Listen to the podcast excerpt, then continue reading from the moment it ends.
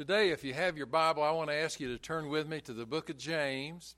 It's over toward the end of the New Testament. It goes Hebrews, James, 1st and 2nd Peter, 1st, 2nd, 3rd John, Jude, and Revelation. So just march back from Revelation and uh, you'll get there. I want you to kind of go with me today through the text. We're going to be dealing with each of these verses. And, uh, you know, we learn so much better when we see it and hear it and uh, look at it all at the same time. I want to talk to you about the victory over temptation. It's great to have a victory, isn't it? And this is an important area that we need to do that. I want to talk with you this morning about what James says about man's oldest problem. And man's oldest problem is temptation. It goes all the way back to Adam and Eve. You know, we all face this at one time or another along the way. Oscar Wilde once said, The only way to get rid of temptation is to give in to it. The Bible talks about two different kinds of testing. One is called trials, and one is called temptation. Both of these come from the same Greek word. To distinguish between them, trials are situations designed by God to bring us closer to Him. It helps us grow spiritually. You know, if everything was flat and plain and easy, we wouldn't grow much. So as we have trials, we really grow in the Lord. The other one, temptations, are situations designed by Satan to cause us to sin. So that's the difference. Verse 12, our first verse, let's look at that together. Blessed is the man who perseveres under trial or temptation, because when he has stood the test, he will receive the crown of life that God has promised to those who love him. I want you to know that there is a great reward for all of you that move past temptation and move uh, to follow the Lord Jesus in your daily walk, in your daily life. A tremendous blessing, a crown that He will give.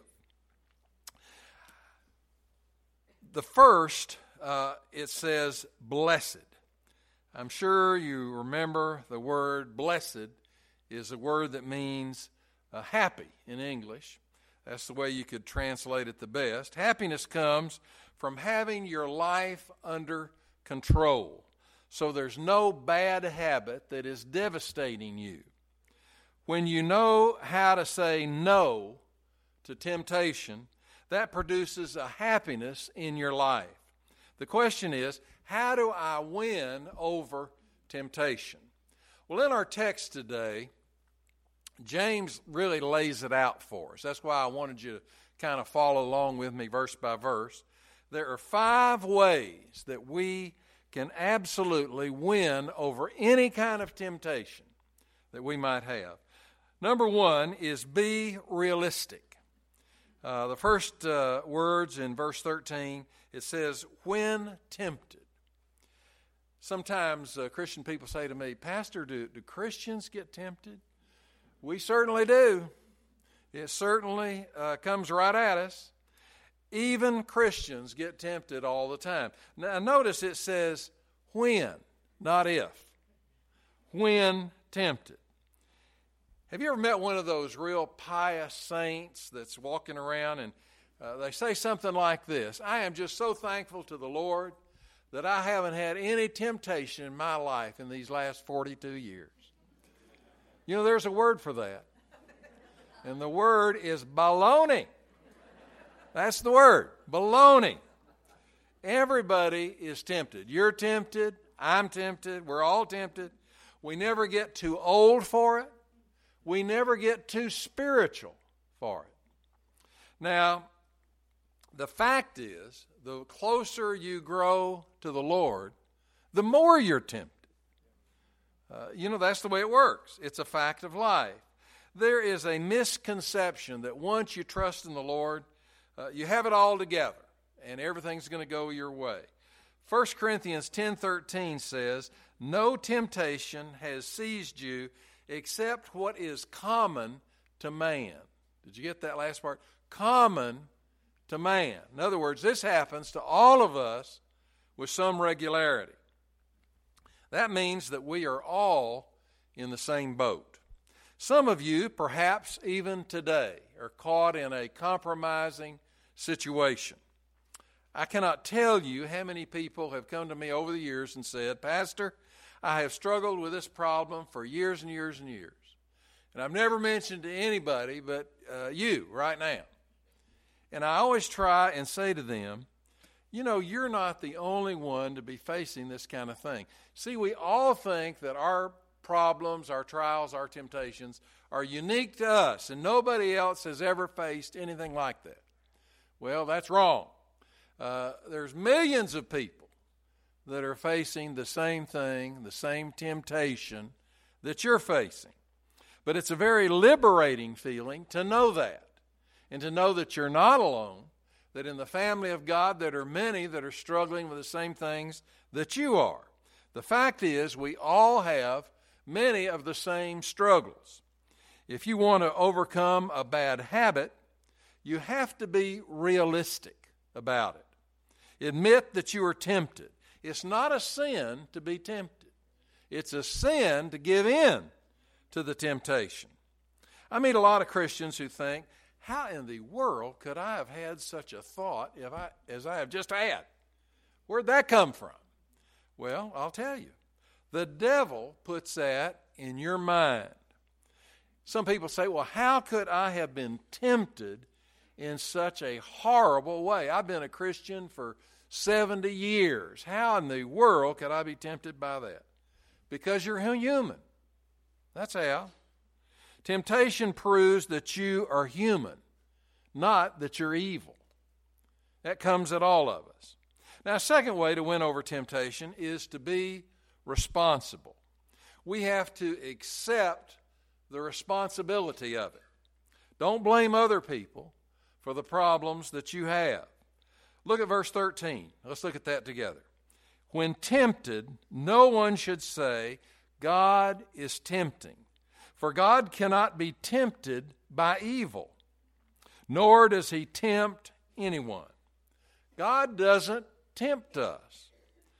Uh, Will Rogers said, You can summarize American history in two great movements the passing of the buffalo and the passing of the buck. That's what we're trying to pass. Uh, the passing of the buck. We are a society of irresponsibility. We have a few millennials in the service today, but uh, I want to say to you, you know, you're perhaps in the worst group for this. You know, the millennials may not think that's not my fault. That's somebody else's fault. You know, I didn't do anything. It's their fault.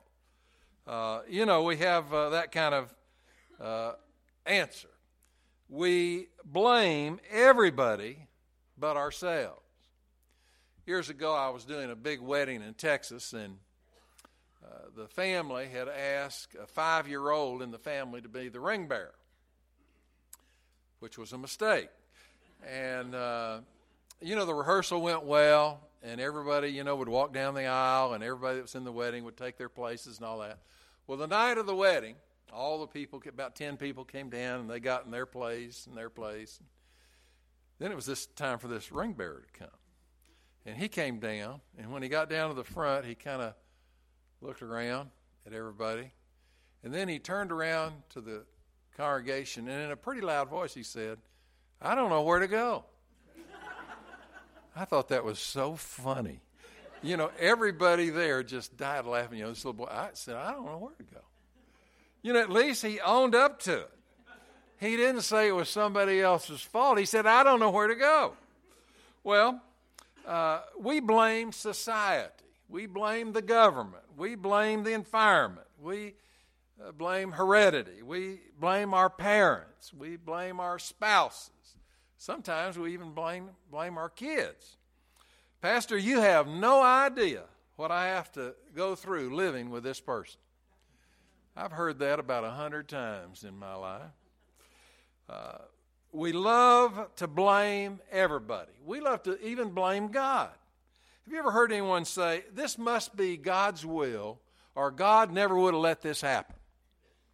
You know, that's called blaming God. You're blaming God for what's happened. Listen, God never contradicts His word. God is not going to tell you one thing and have His word tell you something else. If the Bible says one thing and you think God is telling you something else, you're wrong.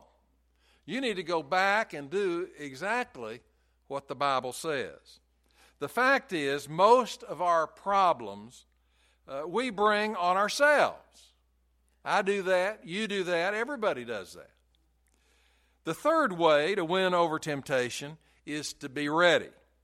We want to be ready. Uh, we want to be on our guard. Jesus said, Watch and pray that you enter not into temptation. Paul said, Put on the whole armor of God. We got to get ready for the battle. The fact is, we need to be ready for the time the temptation comes right to us and tries to get us. Uh, temptation doesn't warn you in advance. One of the reasons temptation is so tough is because half the time you don't even know it's there until it's too late, until you've already fallen to it. It catches all of us by surprise. The fact is, we are most vulnerable after we have been successful in the Lord for a period of time. We feel like, you know, everything's going well. I feel close to the Lord. Everything's okay. Uh, you know, boom. Then we get blindsided. You know, we didn't expect that, but there it was. The Bible says, Let him who standeth take heed lest he fall. Every time I read that verse, I think of Bobby Leachman. Now, most of you don't remember who Bobby Leachman is. Uh, he was a guy who, at the very first of this, got in a barrel and went over Niagara Falls. Uh, he thought that would be exciting, and uh, he it was. And he went over and went down into the water, and then the water carried him down a little bit, and part of the way down, he pushed out one end and crawled out, and everybody clapped. He wasn't hurt at all. Well, the problem was, two days later, he stepped on an orange peel and fell and broke his leg. you know, it's the little things in life, the things that you don't expect. Those are the things, those are the temptations that grab you. The question is, how do you prepare for temptation. You get ready for temptation by understanding how it works. Now, we're real fortunate because James lays it out for us in our text today how we can win over temptation. Uh, he gives us a four step process that Satan uses to tempt us. So, for us to be prepared to resist it, uh, we've got to understand how Satan's method of operation goes in our life. Point number one is the desires that we have. Look at verse 14. Each one is tempted when by his own evil desires. Talking about us. Now, listen to me. Most desires are okay, there's no problem with them. You could not uh, live without the desire to eat and to drink and to sleep. All of those things you have to do.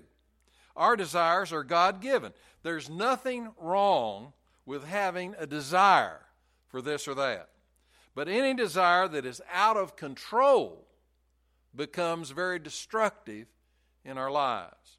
Satan likes to take routine desires and turn them into runaway desires. He loves to see a desire become an obsession. You're obsessed with food. You're obsessed with work. You're obsessed with sex. Usually, these are legitimate uh, desires. But when they're out of control, then they become very, very destructive in our life. Temptation is usually the fulfillment of a legitimate desire that has gone the wrong way at the wrong time. It always starts with a desire. Secondly, there is deception. Look at verse 14 again. He is dragged away and enticed. Now, James uses a couple of words here from the sports world. The words dragged away is a hunter's term which means uh, caught in a snare, uh, snared in a trap. The word for entice is a fisherman's term which means lured by the bait. Uh, let me summarize the secret of great fishing in one sentence. The secret of great fishing is the right bait for the right kind of fish. If you got those two things together, then you're doing great. How many fish will you catch if you don't have any bait? Not many. Not many. Everyone knows that you have to put bait on the hook. Now, let me ask you a personal question this morning. What kind of bait does the devil use to hook you? What's the bait that he's using? He knows your hot button, he knows you inside and out, he knows what turns you on, he knows what you will fall for, and he hides the hook in the bait. The crazy thing is that we often see the bait and we know it's a temptation, but we just keep right on nibbling around the edges.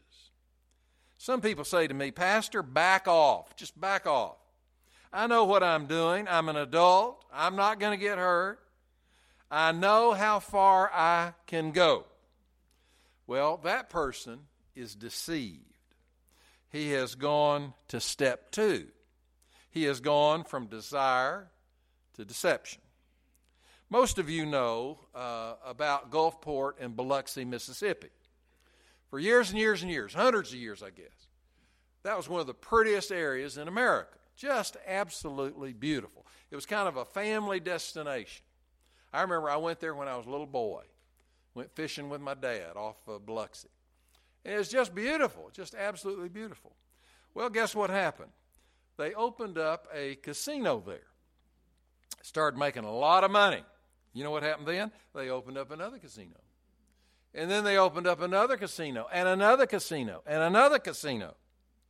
What was once a desired vacation place now was basically a gambling place. The casino operators have made those kind of places very enticing. When you drive down the strip, you see all those lights, you see all those pictures, great, huge, big pictures, all the signs, all this. It makes you want to go in. Uh, they are one gigantic lure.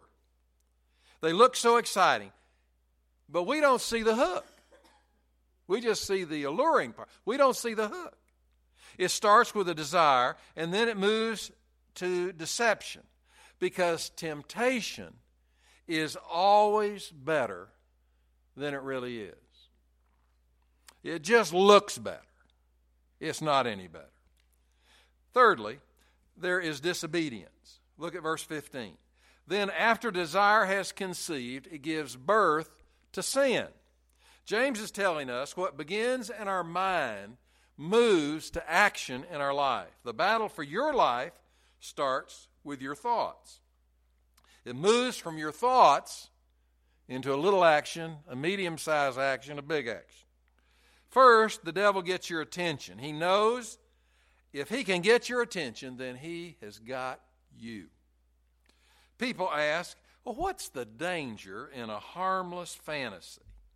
Because what starts in your mind eventually comes out in your life. It always begins in your imagination. You flirt with it, and then you fall for it. The whole purpose of television advertisement is to hook you. You know that. On a 30 minute show, they'll have 10 or 12 uh, ads, and they run those ads. Uh, they try to get you to imagine something because they know if they can get your imagination, they've got you. You're sitting there at 10 o'clock. You're watching a Rays game or the Bucks or Blue Bloods or whatever else comes on at 10, 10 o'clock. and a pizza commercial comes on the TV. And you like pizzas. You think pizzas are good. And it's a hot pizza. It's not a cold pizza, it's a hot pizza. And they uh, take a piece out, and the cheese stretches all the way down. And you're thinking, boy, that looks good. Yummy, yummy. And then it shows a little steam coming off that uh, sauce. And you think, boy, that is good. And you begin to salivate. And then the clincher comes. They pick up a piece of that pizza, and here's the camera. They take that piece of pizza and they bring it right up to your mouth. And what do you do? You reach over to the speed dial on your telephone. You know you don't need pizza at 10 o'clock at night. That's not good for you. But you can't resist. And of course, they're saying, Gotcha. Gotcha. What started in your mind became a reality. Now, if that didn't work, then nobody would advertise. And there's a lot of advertisements. We are silly if we do not think that's the way it works. Well, there's nothing wrong with thinking about it. Uh, just because you're on a diet doesn't mean you can't look at the menu. That's what we say. That is why the Bible says if you think it, that's step one toward doing it. And then finally, there's death. Look at verse 15. And sin, when full grown, gives birth to death. Folks, that's the tragic confident, uh, consequence of giving in. You don't want to give in. That's what losing the battle causes. It causes uh, devastating, devastating results. If you overcome temptation, you get the crown of life. It's a wonderful thing. The crown of life, a great gift that the Lord gives to you. But the wages of sin is death. Romans 6:23. Death is spiritual separation from God. What is James saying? He's saying that we are free to choose how we want to live in this life. That's true. God has given all of us the freedom of choice. But I am not free to choose the consequences. I am free to go out and have my kicks, but I am not free to eliminate the kickbacks. So, in order to overcome temptation, in order to break a bad habit, I first must admit I have a problem. I have to be responsible for my actions. And then I get ready for understanding how temptation works. Now, all of a sudden, in verse 17, James does uh, a peculiar thing. He switches gear. He, he changed from this topic to that topic. A fourth way to win over temptation is to be refocused. You got to refocus. Now look at verse 17.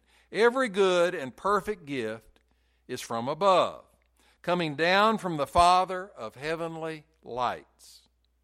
What's happened, James? We ask. You were talking about temptation, all of a sudden you're talking about the goodness of God. Hard to follow. Well, all of a sudden, you refocus your attention on something else. Why? because that is the next step to overcoming temptation. Be realistic, be responsible, be ready, and then be refocused. If temptation begins in our inner thoughts, then we need to change what we're thinking about to overcome it. Now, get this. This is the thing that you want to kind of write down on your brain today. It is the principle of replacement. It is the principle of overcoming temptation. The key to overcoming temptation is not fighting temptation. You'll lose. If you're fighting temptation, you'll lose. But simply to refocus your thought. Instead of looking on what you're being tempted by, look somewhere else. Philippians 4 8 says, whatever is true, whatever is noble, whatever is right, whatever is pure, whatever is lovely, whatever is admirable, if anything is excellent and praiseworthy, think on those things. See, God wants you to direct your mind toward those things and not toward the temptation that is just anxious uh, to jump into your brain. He's saying, put your mind on the goodness of God. Why? Because the more you fight the feeling, the more it grabs you. We say to ourselves, I don't want to feel this way. I don't want to feel this way. I don't want to feel this way. Well, what are you doing? It's like sitting in front of an ice cream sundae. The longer you sit there telling yourself, I don't want to feel this way, the more likely you are to eat it. The longer you sit there focusing on what you don't want, the more you ought to be focusing on what you do want. You want to change your focus. Instead of resisting it, refocus. Turn your back on it. I'm saying don't try to argue with the devil. He is a lot better at that than you are. He's had thousands of years of practice. You don't stand a chance in that kind of a setup. He's far better than you are. When temptation calls, drop the receiver. Just drop the receiver. If you don't want to get stung, then get away from the bees. You know, it's, it's not hard. This isn't hard. Maybe you need to change the channel on the TV. Maybe you need to walk away from a conversation. Have you ever done that? Have you ever been in the middle of a conversation and the conversation wasn't going well? And you decided, you know, the best thing I can do is just walk away. And that's what you do. You know, sometimes that is exactly what we need to do. Is just walk away. Well, maybe you need to change jobs. I know that's hard. But you've got to refocus or you're going to fall uh, to the, the evil things that the devil wants to put in your life. The last way uh, to win over temptation is to be reborn. Verse 18 He chose to give us birth through the word of truth, that we might be a kind of first fruits of all that He created. The most important principle in ba- breaking bad habits is regaining control of your life by turning your life over to God. That's the best way. Being born again gives you a new capacity to re- resist temptation. The fact is, you do not have enough power in your own willpower. You just, you just don't have enough. You've got to get God on your side. You've got to get in touch with God's power. He has all the power. And you can do anything in the world with God's power in your life. I'm saying this morning that you will be unable to say no to temptation until you first learn to say yes to God. You need His power in your life. Rebirth is the starting power to become a new person that you want to be. Now, what's your most vulnerable area? What is your weak spot? God knows what it is, the devil knows what it is. Have you figured out what it is in your life? If you haven't, you need to. Because once you do, then you'll know where and when you are most likely to fall, and you can avoid that. It's stupid to put yourself in situations that are going to tempt you at your weakest area. Lord, where do I have a weak area? Is it my temper? Is it my appetite? Is it my spending? Is it my mouth? Is it alcoholism? Is it drugs? Is it lustful thoughts? Figure out what it is, confess it to God, and then let Him have it. Let Him have it. Let Him use His power against your weak area. My wife told me that the best verse in the Bible about temptation is 1 Corinthians 10 13. God is faithful. He will not let you be tempted beyond what you can bear. But when you are tempted, He will also provide a way of escape so that you can stand up under it. Now, that is a great, great promise that's for each one of us here today. Uh, God will never put more on you than you can stand. All we need to do is turn to the Lord and have His power operative in our lives. This morning, if you're in the house and you would like to come and join with us, be a part of the Trinity Baptist Church, you'd like to be a part of a body that is trying to implement the Word of God in the world in which we live today. Come and help us do that, please. If you have never trusted in Christ as your Lord and Savior, this would be the time. This is the time of invitation for you to come and say, That's what I want to do. I've been thinking about it, praying about it. That's what I want to do. I want to yield my life uh, to the Lord. Uh, call on the Lord's power in these moments, and His power will come in your heart. I pray that you'll do that. I'm going to stand down here at the front as we sing. If you'll just slip out and slip forward, I'll meet you here. Let's stand together as we sing.